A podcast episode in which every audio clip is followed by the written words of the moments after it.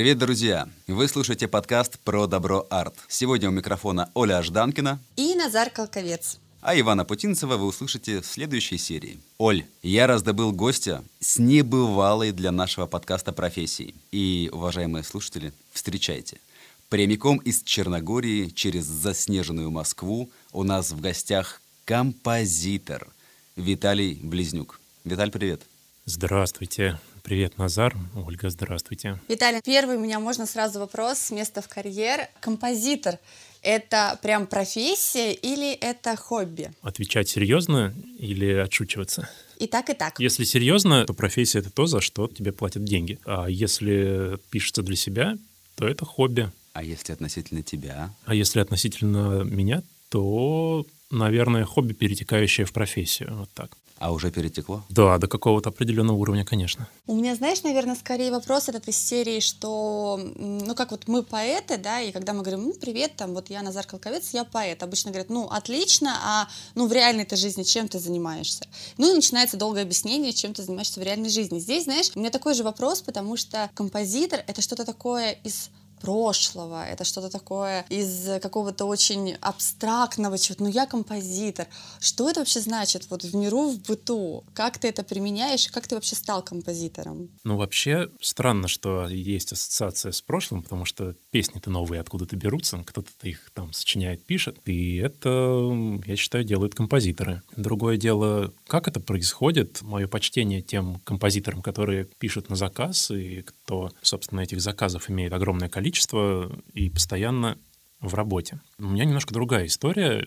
Я пишу музыку в первую очередь для себя, и потом с ней же и развиваюсь. То есть э, концерты там организовываю и и прочее, и прочее. То есть мне кажется, что композитор — это тот, кто пишет музыку, но просто что-то написать и назвать себя композитором — это тоже не совсем правильно. Все-таки оценка, ну, мы капиталистическом мире живем, и поэтому все меряем материальными вещами. Вот, поэтому если ты написал музыку, и тебе это принесло какие-то деньги, Дивиденды. Дивиденды. Я думал, можно применить это Конечно, слово? Конечно, можно. То тогда, наверное, правильно себя называть композитором. Вот, а так иначе это просто творчество. Там еще было много подвопросов. Как, как ты стал? Как жизнь тебя кривая дорожка довела до такой судьбинушки? А это произошло случайно. А, я приехал в Черногорию. Не поступил в университет, да? Как девочка в Москве, только ты в Черногории. Я вообще инженер по образованию, меня пригласили в Черногорию сразу после окончания университета, это было лет 10 назад. И на то время у меня было хобби заниматься музыкой. Я учился играть на фортепиано, а в Черногории как-то пошло, раскрылось. У меня была идея написать подруге на день рождения музыкальный портрет, то есть музыку, связанную, ассоциирующуюся с ней. У меня не получилось, но в процессе родилась первая композиция, другая совсем, про текущее, наверное, какое-то состояние, которое было на тот момент, и композиция назвалась просто пробуждение, потому что оно было просто как срез текущей ситуации, текущих э, чувств, переживаний, впечатлений, эмоций. Вот так. И с тех пор пошло так, что не остановить. Виталик, получается, у тебя была такая романтичная ситуация, что ты хотел подруге сделать подарок. Это было по любви? По влюбленности. По влюбленности. Да, господи, все творческие профессии по влюбленности. Назар, ну кого мы обманываем? Ну, конечно. Это прямо прямой путь такой. Я влюбился и стал, знаешь, поэтом. Я влюбился и стал композитором. А, кстати, хотела сказать, знаешь, по поводу композитора, интересный такой момент. Ты говоришь, удивительно, что это связано с чем-то таким из прошлым. Ну, вроде как бы сейчас пишут музыку для там песен, и это делают композиторы. Да, также и с поэтами просто обычно все говорят, ну, это же что-то очень из прошлого, но да, сейчас также пишут песни. Ассоциации нету что композитор — это тот, который пишет для поп, например, там, звезд или там, ну, какой-то культуры вот этой. Не знаю, почему так сложилось. И ты с этим никогда не сталкивался раньше? Ну, что ты такая, первый раз э, такие мы невежды, ну, давай, буду говорить за себя, что я такая невежда. А, ну, чаще всего все-таки контакты происходят в некой профессиональной среде, и для них, ну, для таких контактов это совершенно естественно. Ну, композитор, композитор, окей, привет, отлично, очень приятно. А в жизни повседневной, да, это вызывает э, некое удивление, вопросы, о, ничего себе, и как ты живешь такой? Вот, чаще всего это так. Расскажи, пожалуйста, то есть ты сказал, что начал самообразованием заниматься, то есть ты не закончил филармонию там какую-то или высшее образовательное учреждение, и у тебя нет диплома об музыкальном образовании вообще? Вообще нет. Ну, я понимаю, чуваки, которые начали рэп читать, там бит купили и такие, все, мы группа Грот. Ну, там, для примера, да, выросли, классными пары, кстати, респект. Но как можно стать композитором-самоучкой, мне что-то не очень понятно. Я считаю, что мне помогло техническое образование. Я закончил Бауманский университет, и самое важное, чему я там научился, это научился учиться. И э, имеется такой навык, что когда ты ставишь себе некую цель, ну, с целеполаганием все у нас тоже было хорошо. Нам нас учили, что инженер должен мыслить тремя способами. Это векторно, дифференциально и интегрально. Не будем сейчас углубляться в это, но это дает возможность ставить себе цели, ну как стратегия — это искусство ставить цели, а тактика — это искусство их достигать. И когда ты расписываешь себе путь до своей цели и шаг за шагом выполняешь, нет ничего непреодолимого, я считаю. И Музыка — такое мое старое хобби, еще, наверное, со школы. Я там выучился на гитаре играть, и мы с пацанами, с девчонками во дворе у костра Цоя пели и все такое. Отлично проводили время. А в конце университета вот увлекся фортепианной музыкой и современной классикой. Изучил теорию музыки. После теории функции комплексного переменного это было не очень сложно. То есть музыка в целом и, наверное, композиторство в частности, это очень много имеет общего с инженерной деятельностью. То есть создать композицию — это, наверное, все равно ну, не все равно, но очень похоже на то, что как ты разработаешь какое-то техническое устройство, какое-то приложение, там все равно есть структура, все равно есть идея какой-то. Это не просто, ты, не знаю, веществами закинулся и там с космосом на связь вышел, и вот на кнопки понажимал, и у тебя все готово. Можно и так, я не сомневаюсь. Я даже слышал много чего такого, но никто не признается. Но в целом, вот инженер, и техническое образование — это именно способ мышления, который тебе дарит ключик от многих дверей. И, в принципе, подсвечивает тебе эти двери, так сказать. Вот если мы говорим о том, что ты сочиняешь мелодии, это можно назвать неоклассикой или это вообще что-то другое? То есть что это за явление такое неоклассика?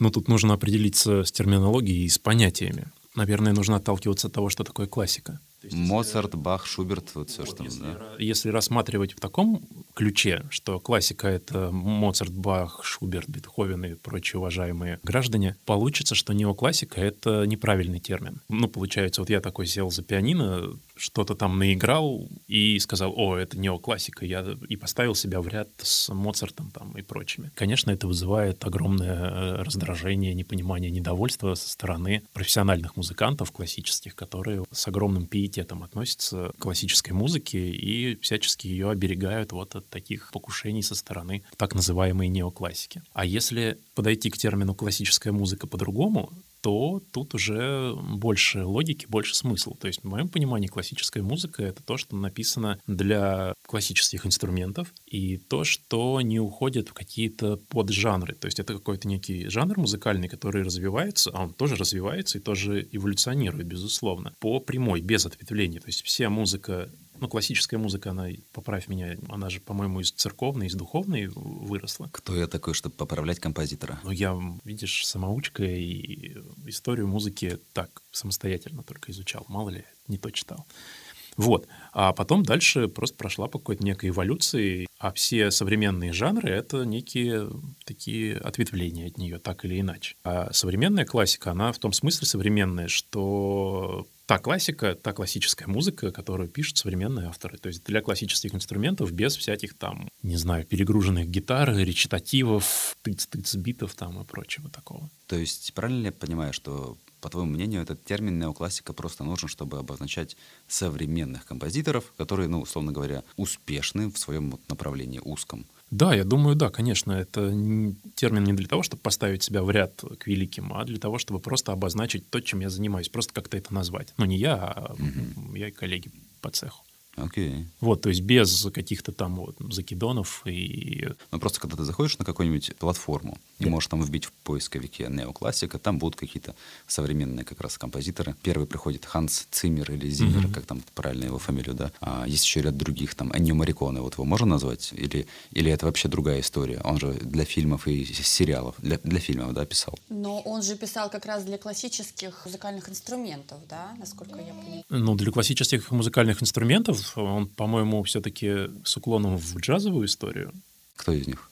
Мариконы. Но он же писал музыку, забежим немножко вперед, для фильма «Легенда о пианисте». А там совершенно джазовая история полностью. Ну, в общем, Это стоит отдать должное широте композитора, что он может в разных стилях насочинять. Я так, если честно, не очень умею. Ну да, конечно, это современный композитор, и что и Циммер, он же там целые концерты собирает именно своей музыки. А вот у него точно современная. Там еще есть жанр такой New Age называется, он тоже вот близко. Наверное, я бы Циммера даже больше, может быть, туда как бы отнес, mm-hmm. потому что у него все-таки больше чего-то такого электронного. Хорошо. Вот каков может быть путь современного классического композитора? Это написание своих мелодий и продажа их для торговых центров, чтобы фоном звучало, или на стриминговые платформы современные музыкальные можно как-то выложиться и получить свою аудиторию, или это соцсети всевозможные. То есть как? Или это надо попасть в кино обязательно и там кого-то знать по знакомству. Как стать популярным? И, ну, ты в Черногории давал крутые концерты большие, собирал огромные залы, выступал в церквях и в концертных залах городских. То есть тебе там как-то удалось собрать. Это была русскоязычная аудитория или черногорская. То есть у тебя был особенный путь ну, с точки зрения российского композитора. Сейчас ты приехал в Россию месяц назад, у тебя будет здесь путь продолжаться уже каким-то иным способом. И хочется понять, на что ты рассчитываешь? Ну, и как ты планируешь вообще добиться успеха и самоокупаемости, и вообще прибыльности? Ты же хочешь, наверное, купить себе жилье, там, я не знаю, крутую машину, там, еще чего-то. Может, у тебя это все есть, не, не в курсе. Но, может, это было в Черногории. Расскажи, в общем, про путь композитора, свой личный, и, и как ты его видишь вообще. Ага, ну вот я сначала напрягся, ты начал вопросы задавать про то, как стать крутым, великим, узнаваемым, популярным композитором. Я уже был готов ответить «не знаю». Вот, а потом ты уточнил про путь мой личный. Вот. И тут, конечно, я, я поделюсь. У меня есть, конечно, еще какие-то свои гипотезы, теории по поводу ответа на твой главный первый вопрос. Э, я думаю, кстати, что вот именно здесь очень важно, очень сильно могло бы пригодиться профессиональное образование. То есть я, когда учился на инженера, было очень много возможностей во время учебы, особенно там на старших курсах, обрасти связями. Ну и, собственно, потом сложить свою дальнейшую карьеру вообще без вопросов тебя там зовут туда, туда, ты там, ну, в общем, можешь выбирать свой дальнейший путь. Подозреваю, что и в музыкальной деятельности также там композиторы участвуют в каких-то студенческих фильмах, там, студенческих концертах. Есть э, предмет композиция, да, где то там должен сочинять что-то, и вот эти все анекдоты когда там в последний вечер студенты не знают, что делать, и старшекурсники говорят, да вы это просто переставьте, ну, возьмите произведения своих этих профессоров и переставьте ноты наоборот. Они такие, блин, да мы уже пробовали, а там вальсы Шуберта получаются. И что делать, непонятно. Поэтому я так подозреваю, что у студента, ну, точнее, у выпускника вуза, композитора, кто профессиональный, у него уже есть некий пул контактов и пул предложений, э, куда там пойти, чем заняться. А там уже дальше зависит от таланта, да, от успешности, от работоспособности, от мастерства, от удачи, от связей, контактов и прочего. Ну, как в жизни это бывает. Вот, как ты понимаешь, у меня все было не так. У меня даже как-то прям цели не было, как таковой, да, прям вот все, я сейчас стану композитором. Вот. Оно пошло потихоньку, стало получаться. Там первая композиция, вторая, третья, четвертая. Там меня пригласили там, в одну кафешку, в один там, ну, в другой паб, какой-то так просто поиграй нам. Mm-hmm. Да. И поначалу было непросто решиться сыграть что-то свое. Наверное, первые разы непросто. И я стал замешивать их э, в такой трек-лист свой с другими ну, с композициями профессиональных, вот, ну, великих там современных композиторов. И публика не почувствовала подвоха. Не заметила разницы. Да, да, да, да, да, не заметила разницы. Я подумал, что у этого всего есть шанс. И начал писать свою первую программу, первый альбом потом дальше второй, после того, как все это получилось. Шаг за шагом оно все набирало обороты, крепло, росло. Но это как, не знаю, там дерево сажаешь, он у тебя росточек сначала, ты его поливаешь. Главное, пассатижами не тащить первые листочки, которые появляются, а ухаживать за ним, удобрять, поливать, защищать от всяких невзгод и относиться с терпением к этому. То есть в момент, наверное, если у тебя есть какие-то там продюсеры, спонсоры, какая-то мега-команда и огромные деньги, можно все это ускорить. То есть, если есть хороший материал, да даже не хороший, если послушать там тренды Ютуба, открыть музыкальные. Вот, э, значит, э, возвращаясь к ответу на вопрос про пути. Во многом я обязан своим там, достижением, не знаю, развитию именно Черногория. Это уникальная страна тем, что в ней живет очень мало людей и тем самым очень мало конкуренции, которой даже не очень мало, ее практически нет. И эта страна позволяет тебе очень безопасно, очень, ну, не сказать, что легко, но, наверное, лояльно сделать первые шаги. То есть попробовать без каких-то ну, там вложений, без рисков, без какой-то внешней агрессии, попробовать реализовать какие-то свои идеи. Ну, особенно если они там не связаны там с туризмом, так или иначе, там, строительством. Ну, ты... Ну, где конкуренция как раз. Да, да, да, да, да. Другое дело, что ну, наши недостатки — это продолжение наших достоинств. И то, что людей очень мало, в стране там 650 тысяч человек живет, население, то это не позволяет выйти на какие-то огромные охваты. Ты вот рассказал слушателям про огромные залы. Ну, по меркам Черногории, да, это самое большое, что есть, но людей там меньше, чем на станции метро в Москве. Но это позволяет освоить все технологии, которые связаны с организацией концерта, с его продюсированием, проведением, форматом, и получить уверенность в том, что это работает, и что это востребовано, это нужно, и это дает отличный отклик. И, собственно, заканчивая ответ на твой вопрос, главная, наверное, моя цель приезда в Россию — это попробовать реализовать свой черногорский опыт. Учитывая то, что мне приходилось все делать самому, больше всего это, ну, мой путь. Он, наверное, перекликается с товарищами из Северной Кореи и их путем развития Чучхе Сангун. Знаешь, что-нибудь? Какая интересная аналогия. Вообще да, ничего не это знаю. путь развития с опорой на собственные силы. То есть, когда у тебя нет возможности собрать там команду, привлечь спонсоров, продюсеров, инвесторов, то все это приходится делать самому. И если ты это не сделал, у тебя ничего не получилось. Вот, а если у тебя получилось, значит, ты все это сделал. В этом смысле это сложно, но это дает тебе независимость, свободу и развязанные руки. То есть ты сам за себя отвечаешь, сам себя продюсируешь и движешься вперед. Твой успех зависит только от тебя самого, а окружающие люди, которых ты приглашаешь, там, просишь о помощи, они усиливают этот результат. Ну, превращая его, само собой, в совместное, это всегда взаимовыгодное сотрудничество. Тем не менее, центр, основополагающие какие-то моменты, это опора на собственные силы и ресурсы. Классная философия. Как ты считаешь, в больших городах, Питер, Москва, возможно ли на самом деле вот это самопродвижение за счет своих собственных сил? Говорю это из боли, из собственной, потому что мы, разумеется, действуем так же. И я все больше и больше, чаще и чаще слышу, что нет, друзья, это невозможно. Если вы не подписываете контракт с каким-нибудь там именитым продюсером, то своими силами вы собираете ну, маленькие скромные залы, потому что в Питере огромная конкуренция и очень много классных, талантливых, творческих людей. Вот такой грустный и печальный вопрос к тебе. Как ты считаешь, получится? Я считаю, что получится. В этом-то и сила, то, что огромное количество вот этих людей из ну, конкурирующей компании, скажем так, коллег, а, они как раз бьются, наверное, за продюсерство и спонсорство, и, не знаю, там, гранты, поддержки. А если ты заведомо в это не идешь, не тратишь на это время и силы, то есть как, э, когда ты выбираешь самую сложную дорогу, ты движешься по ней один. И получается, что ну, тебе на ней мало кто мешает. То есть если не гнаться за там, внешней поддержкой, а просто гнуть свою линию и идти вперед, то это обречено на успех. Тут главное ну, давить, давить, давить, давить, давить, шажочек по шажочку, потихонечку, да, там начать с маленьких там залов, как это создавать, э, привлекать свою аудиторию, потому что при таком количестве людей, которые живут в таких городах, как Санкт-Петербург, Москва, ну, даже, не знаю, там полпроцента, десятая процента людей, которые тут живут, которым откликнулось твое творчество и твое предложение, это уже, ну, не знаю, там десятки, сотни тысяч людей. Поправьте меня, если я ошибся там с нулями. Я получила ответ на вопрос. Спасибо. Я старался и я очень рад.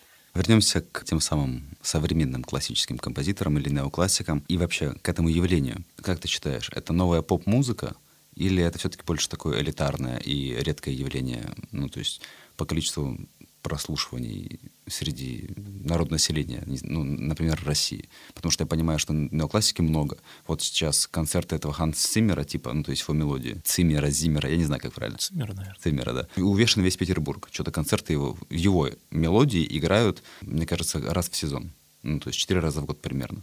Ну, он очень популярен за счет фильмов, с которыми он работал. Сейчас мы тут зайдем на тонкий лед. Очень часто Циммера обвиняют в том, что он пишет свои композиции в спящем состоянии, уснув головой на синтезаторе. И если послушать, там, ну, как все эти мелодии там из... Ну, не мелодии, музыку там из «Интерстеллара», Мгм.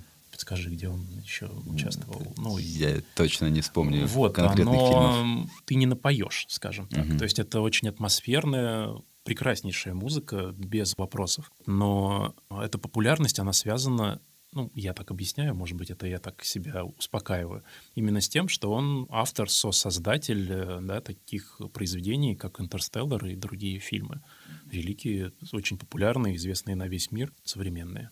И поэтому это уже больше как бренд, э, на который идут люди. То есть даже не столько на музыку, наверное, хотя и музыка отличная, вообще без вопросов, сколько вот на то, что вот он это такое мировое имя в современной Индустрии. индустрии комп- и, и композиторском таком ремесле.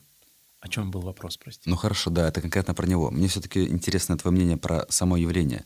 А может ли она быть более популярна стать, чем банальная попса? Это опять-таки нужно определиться с понятиями и терминологией. То есть что такое поп-музыка? Поп-музыка — это популярная музыка, то, что нравится, откликается людям. Обычно что-то позитивное, веселое, там от Мадонны Бритни Спирс да, до российских вот Кати Лель и там «Руки вверх». Ну, не знаю, вот, например, есть такая группа ДДТ, да, и Мгм. там вот ее лидер бессменный, он все там на попсу, не знаю, там с топором кидается, вот, но он же сам популярен. Да, То есть конечно. можно ли его музыку назвать популярной? Я считаю, что можно. Это все вопросы терминологии. Мгм. То есть что мы этим словом называем? Конечно, современная классика, неоклассика, она популярная. И в этом-то ее, и, наверное, главное отличие от э, обычной классики. То есть классика, она очень, стро- очень строгая, там, выверенная, тоже прекрасная, сложная. Но я считаю, что, мое личное скромное мнение, что классическая музыка, настоящая, да, вот самая такая в своем понимании, это музыка для музыкантов в первую очередь, то есть для, и для тех, кто вот прям специально хочет в этом разбираться по тем или иным причинам. То есть она не для обычных ну, людей, там, для... Ну, мне очень сложно слушать, э, тяжело слушать классику, классическую музыку. То есть она прям требует усилий для того, чтобы в нее как там погрузиться, разобраться, чтобы она не просто фоном играла, фоном даже я бы и не поставил бы никогда. Вот, а современная классика, она как раз популярная. Она откликается легко, она воспринимается легко, и люди, ну, я опять по себе рассказываю, то есть э, они приходят на концерт, чтобы именно отдохнуть э, в такой располагающей обстановке музыкальной. То есть, что эта музыка близка. Ты не должен напрягаться для того, чтобы в нее там погрузиться, разобраться. Такие там фортепианные концерты, длинные произведения, там минут по 15-20. Нет, это не, не про это. Я тебя сейчас перебью, подожди. Вот давай, у тебя тоже твоя музыка, современная классика. А с каким настроением люди уходят с твоих концертов? Самым положительным мне понравились последние такие формулировки от э, постоянных гостей, что такой концерт превращается в место, повод и средство для того, чтобы отдохнуло сердце, чтобы какие-то отключились там тревоги, и люди могли погрузиться в историю, по которой выстроен концерт. Я все-таки стараюсь, чтобы каждый концерт имел свой сюжет и рассказывал определенные истории, да, там, связанные в единое целое. И э, людей это переносит, погружает в какой-то, ну, наверное, в мой мир, который я для них стараюсь создать. И ты вот имел возможность слышать, Мгм. наблюдать со стороны. То есть я стараюсь перед каждой композицией все-таки рассказать про нее, сделать какую-то большую подводку, сложить как раз-таки вот этим разговором некий общий сюжет, да. И э, каждая следующая композиция, она является, ну, получается продолжением предыдущей и развивает э, какую-то глобальную мысль, которая концерт доносит. И мне всегда хочется нагрузить его какой-то конструктивной, созидательной составляющей, каким-то светом и теплом наполнить. Там такая концертная магия происходит, что я как э, композитор, артист, который там на сцене за клавишами сидит, который общается с публикой, как будто бы между тобой и каждым зрителем протягивается такая невидимая ниточка эфирная, которая связывает ваши, ну, не знаю, там, сердца, настроения, эмоции. И получается, что ты на связи с каждым гостем, каждым зрителем, а они все завязаны на тебя и на, во многом друг на друга. То есть это такая вибрирующая энергетическая социальная сеть невидимая образуется, и люди очень здорово замыкаются, ну, нет, настраиваются друг на друга и друг друга усиливают своими вот этими положительными эмоциями. Это здорово ну, заряжает, и, наверное, вот это определение, что это средство наполнить сердце, оно мне очень нравится. Я от себя добавлю, что когда был на концерте Виталика в Доме культуры в городе Котор, я наблюдал картину в два важных момента. Во-первых, танцевали дети. Ну, кто-то из детишек так, а вот одна девочка была, ну, прям просто под каждую композицию с таким он там удовольствием выплясывала. А второй момент. Я сел в самом конце зала практически. И я вот ходил в Петербурге часто там на органный концерт. Классно спать, кстати, под органную музыку вообще такой кайф. Ходил на другие выступления. И разительное было отличие для меня, что на концерте Виталика была прям полная тишина. То есть люди разговаривали только когда там, между композициями был какой-то небольшой промежуток, а все, кто сидели вокруг меня, я понимаю, что на каждой композиции, ну, ну разве что дети могли там что-нибудь пошептать, а взрослые все как один вот так вот слушали. Кстати, по-моему, никто не спал у тебя на концерте, да? Я, честно говоря, растаяла в, в твоих ответах. Мне захотелось ужасно побывать на твоем концерте. Я знаю, что ты взаимодействовал с Назаром и в плане как с поэтом. Видишь ли ты в этом какую-то перспективу дальнейшую для себя в каком-то сотрудничестве с поэтами, с, ну, в общем, в слиянии, наверное, сфер искусств? Ну да, конечно, это одна из основных, основополагающих идей в концепции моих концертов, тем, чем я занимаюсь. Это объединять. Вообще Черногория — это осколок от бывшей Югославии, и вся эта прекрасная страна строилась на принципе братства и единства.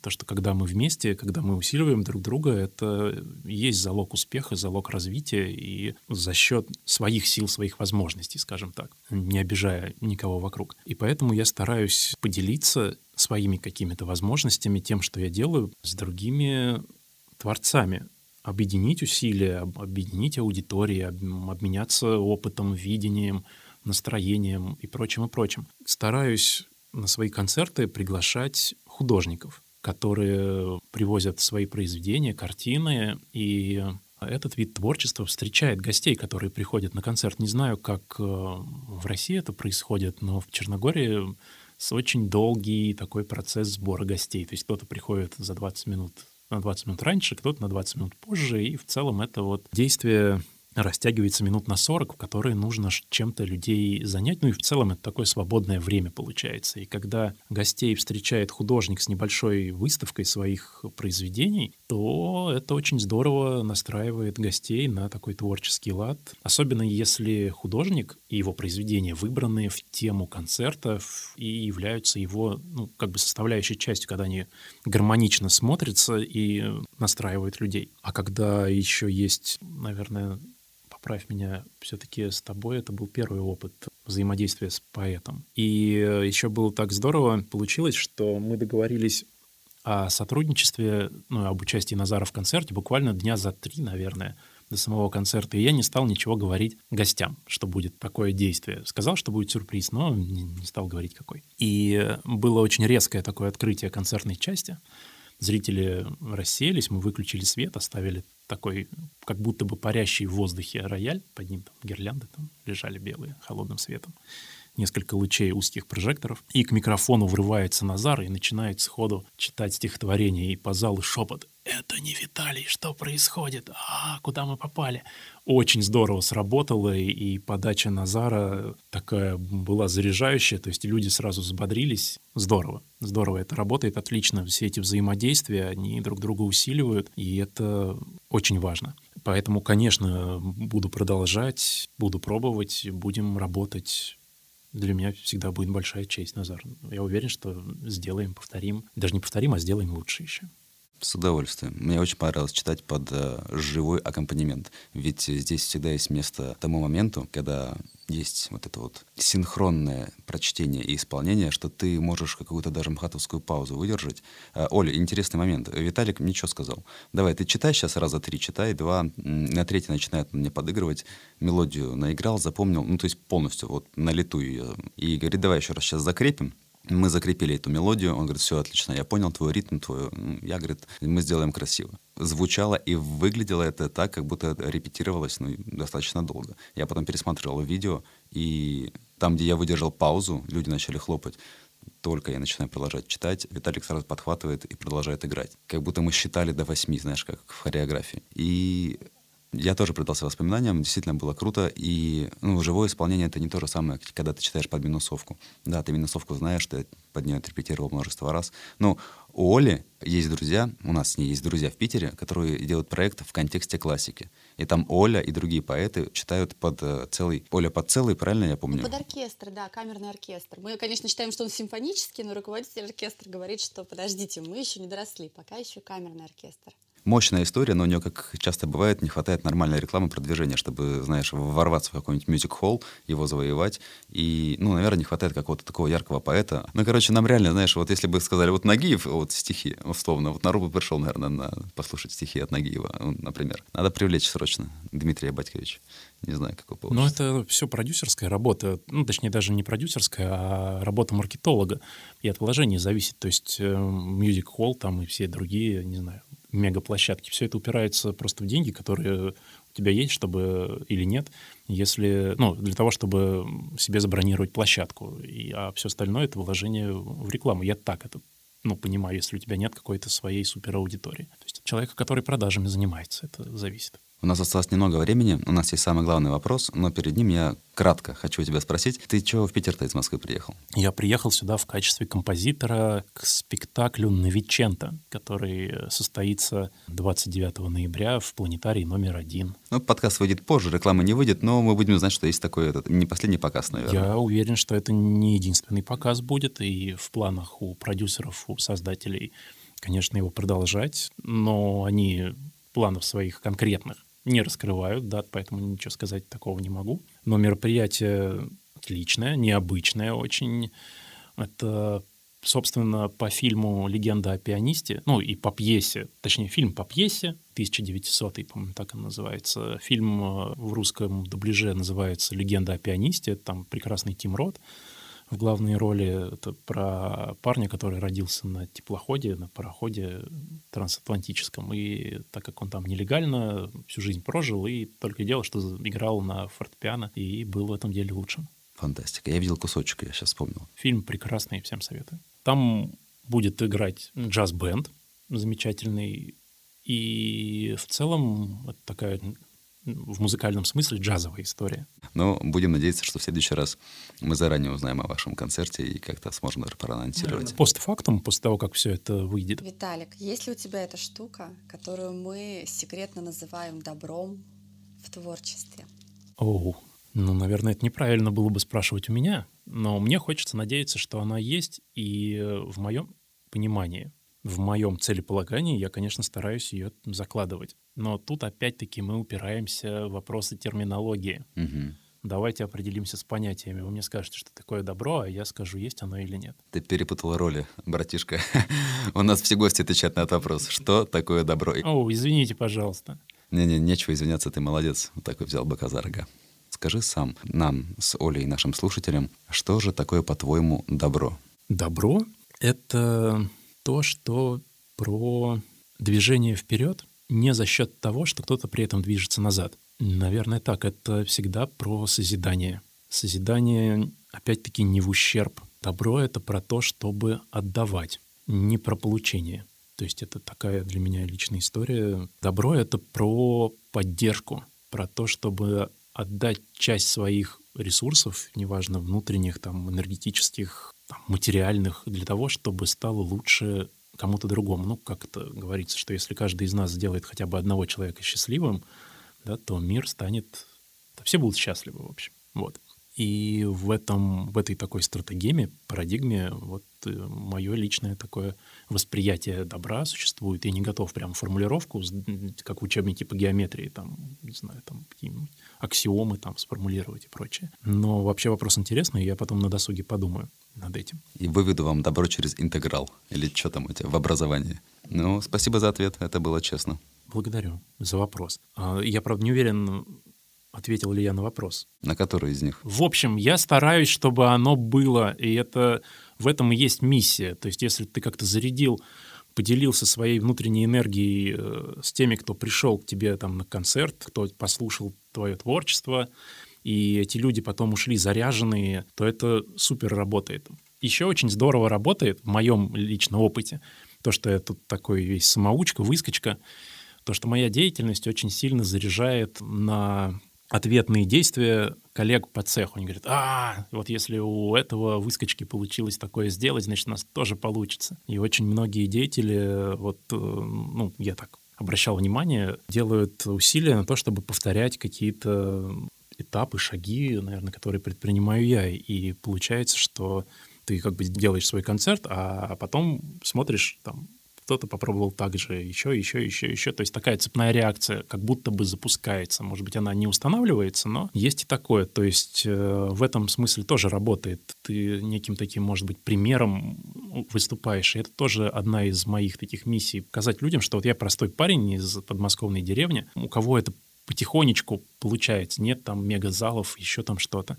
Да, окей, но сама эта миссия, сам процесс, он работает, он реальный. То есть не нужно быть кем-то прям супер-пупер-мега там. Просто бери и делай, и потихонечку шаг за шагом. У нас есть ответ на вопрос, что такое добро, и ответ на вопрос, как его делать. В общем-то, инструкция. Обращайтесь. Спасибо, Виталий. Ну, спасибо, что ты был сегодня с нами. Открыл нам завесу тайны этой любопытнейшей профессии, которая, казалось бы, вообще где-то осталась в прошлом, а нет, а вот она жива здравствует, и максимально заполняет свое пространство, как оказывается. Благодарю вас, ребята, за такую возможность, за такие вопросы. Для меня большая честь и удовольствие. Взаимно. Оля? Спасибо, Назар, за такое удивительное знакомство. И спасибо этой вселенной за то, что она таким хитрым-хитрым путем вас свела. Не то слово, да. Все, друзья, уважаемые слушатели, до скорых встреч и до связи. С вами был подкаст «Про добро арт». Эпизод подготовлен в студии подкастов «Мир Далат». В этом сезоне подкаст выходит при поддержке гранта, представленного благотворительным фондом «Анастасия». Подписывайтесь, ставьте лайки, рекомендуйте нас друзьям.